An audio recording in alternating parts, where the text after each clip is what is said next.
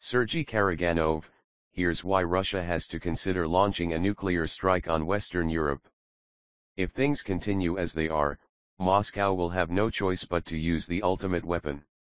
By Professor Sergei Karaganov, honorary chairman of Russia's Council on Foreign and Defense Policy, and academic supervisor at the School of International Economics and Foreign Affairs Higher School of Economics, House, in Moscow.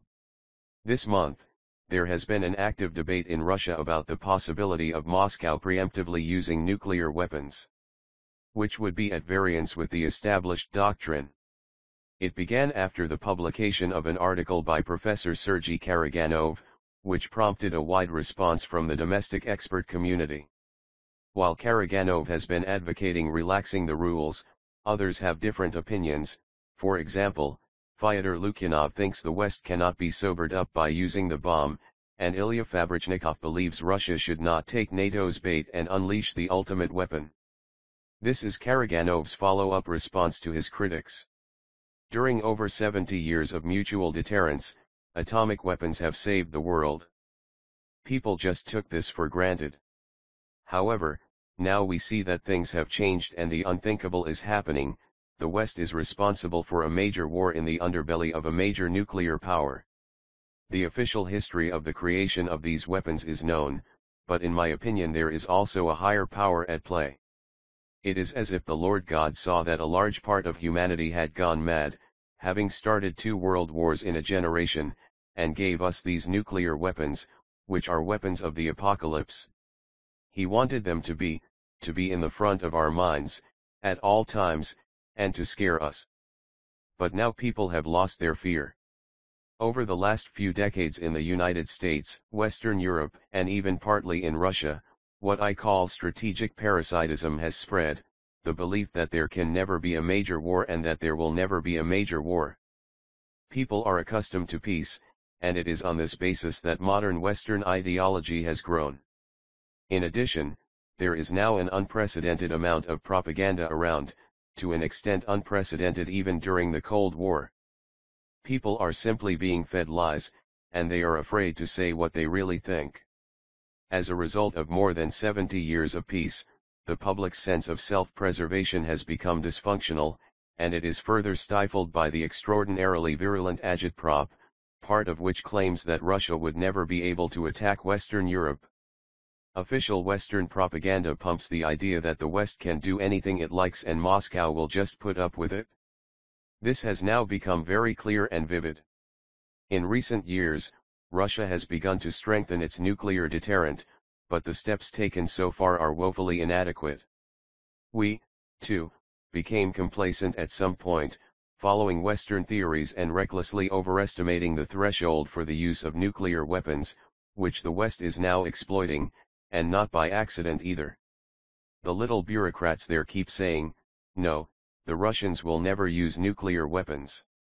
They do not want to hear anything different under any circumstances, as they don't want to interrupt their desire for an endless war in Ukraine.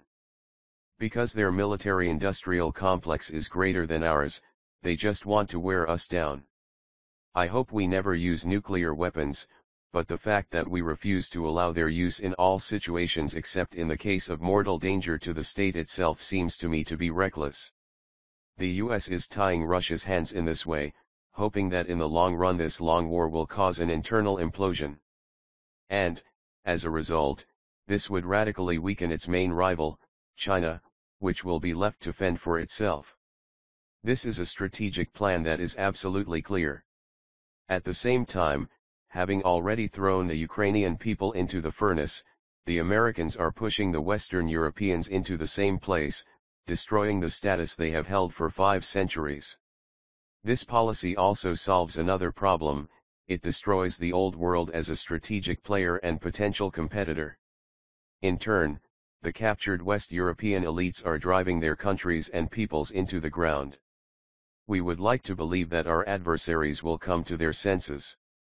Because if they don't, Russia's political military leadership will be faced with a terrible moral choice and the need to make a hard decision but I believe that our president must demonstrate his willingness to use nuclear weapons at some point.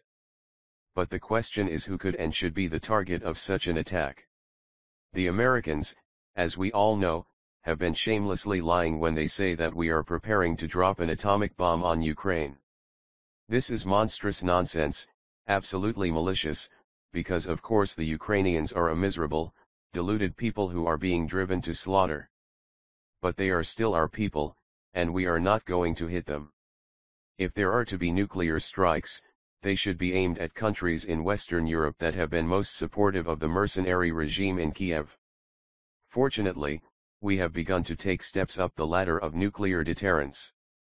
But we need to move faster and more decisively, even though their use would be, of course, a monstrous step and should be avoided if possible. But as the vector of development of the West, its elites and society, and its movement towards anti-human and post-human values show, all this clearly indicates an objective drift to an eventual thermonuclear war. We have to interrupt this process and save the world, avoiding, of course, superviolent actions if possible. We have time, but we must realize that it is rather short. We have to use these few years to solve the problem of the West, to make it step back and mind its own business, because now, to distract from its own internal issues, it is trying to start wars all over the world. Launching the current military operation was an important, and certainly correct, step, although in my view it should have been taken earlier. There are a number of other moves that can be made. In particular, it is worth making it clear to everyone in the West that any attack on Belarus will be equated to a blow to Russia and will have similar consequences. Possible Russian measures could also include missile redeployments, tests of our strategic missiles at close range, as well as psychological actions and even the severing of diplomatic relations with those countries that play the most active Russophobic roles. Also possible is a measure such as warning all Russian speakers, all citizens of the former Soviet Union, and all people of goodwill to leave places that are potential targets of a nuclear strike.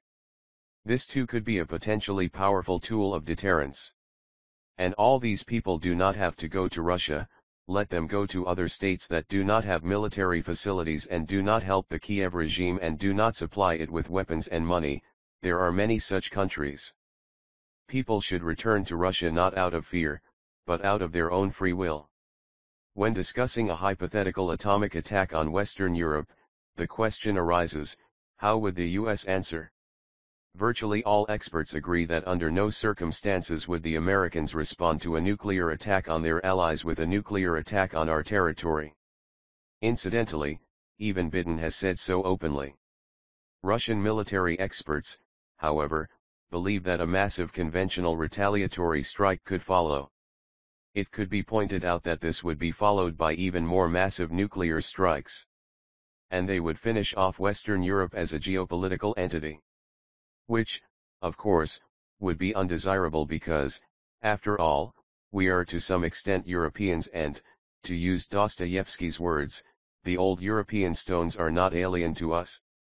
When discussing such scenarios, the subject of China and its position inevitably comes up. Our strategic goals are the same, but our operational goals differ, of course. And if I were Chinese, I wouldn't be in a hurry to end the conflict in Ukraine, because it diverts US and Western attention and military power away from them and gives Beijing an opportunity to accumulate strength. It's a perfectly normal, I would say respectful, position. And of course I do not want nuclear weapons to be used. First of all, for moral and ethical reasons, I think the Chinese and I agree on that. And secondly, because the Chinese still have a small nuclear capability, it is undesirable for them to start a military and political competition in this area right now. In 10 years' time they will have a first-class nuclear capability, and even in 5 to 7 years' time their situation will change, and then the best option to prevent a major thermonuclear war will be to have a more powerful China in the front line, with Russia supporting and covering it, as the Chinese are supporting us now. I fully understand the moral anguish of people who say, under no circumstances is the use of nuclear weapons conceivable or acceptable. To which I reply, my friends, I respect pacifists, but they exist and live in this world only because soldiers fight and die for them, just as our soldiers and officers are fighting now in Ukraine.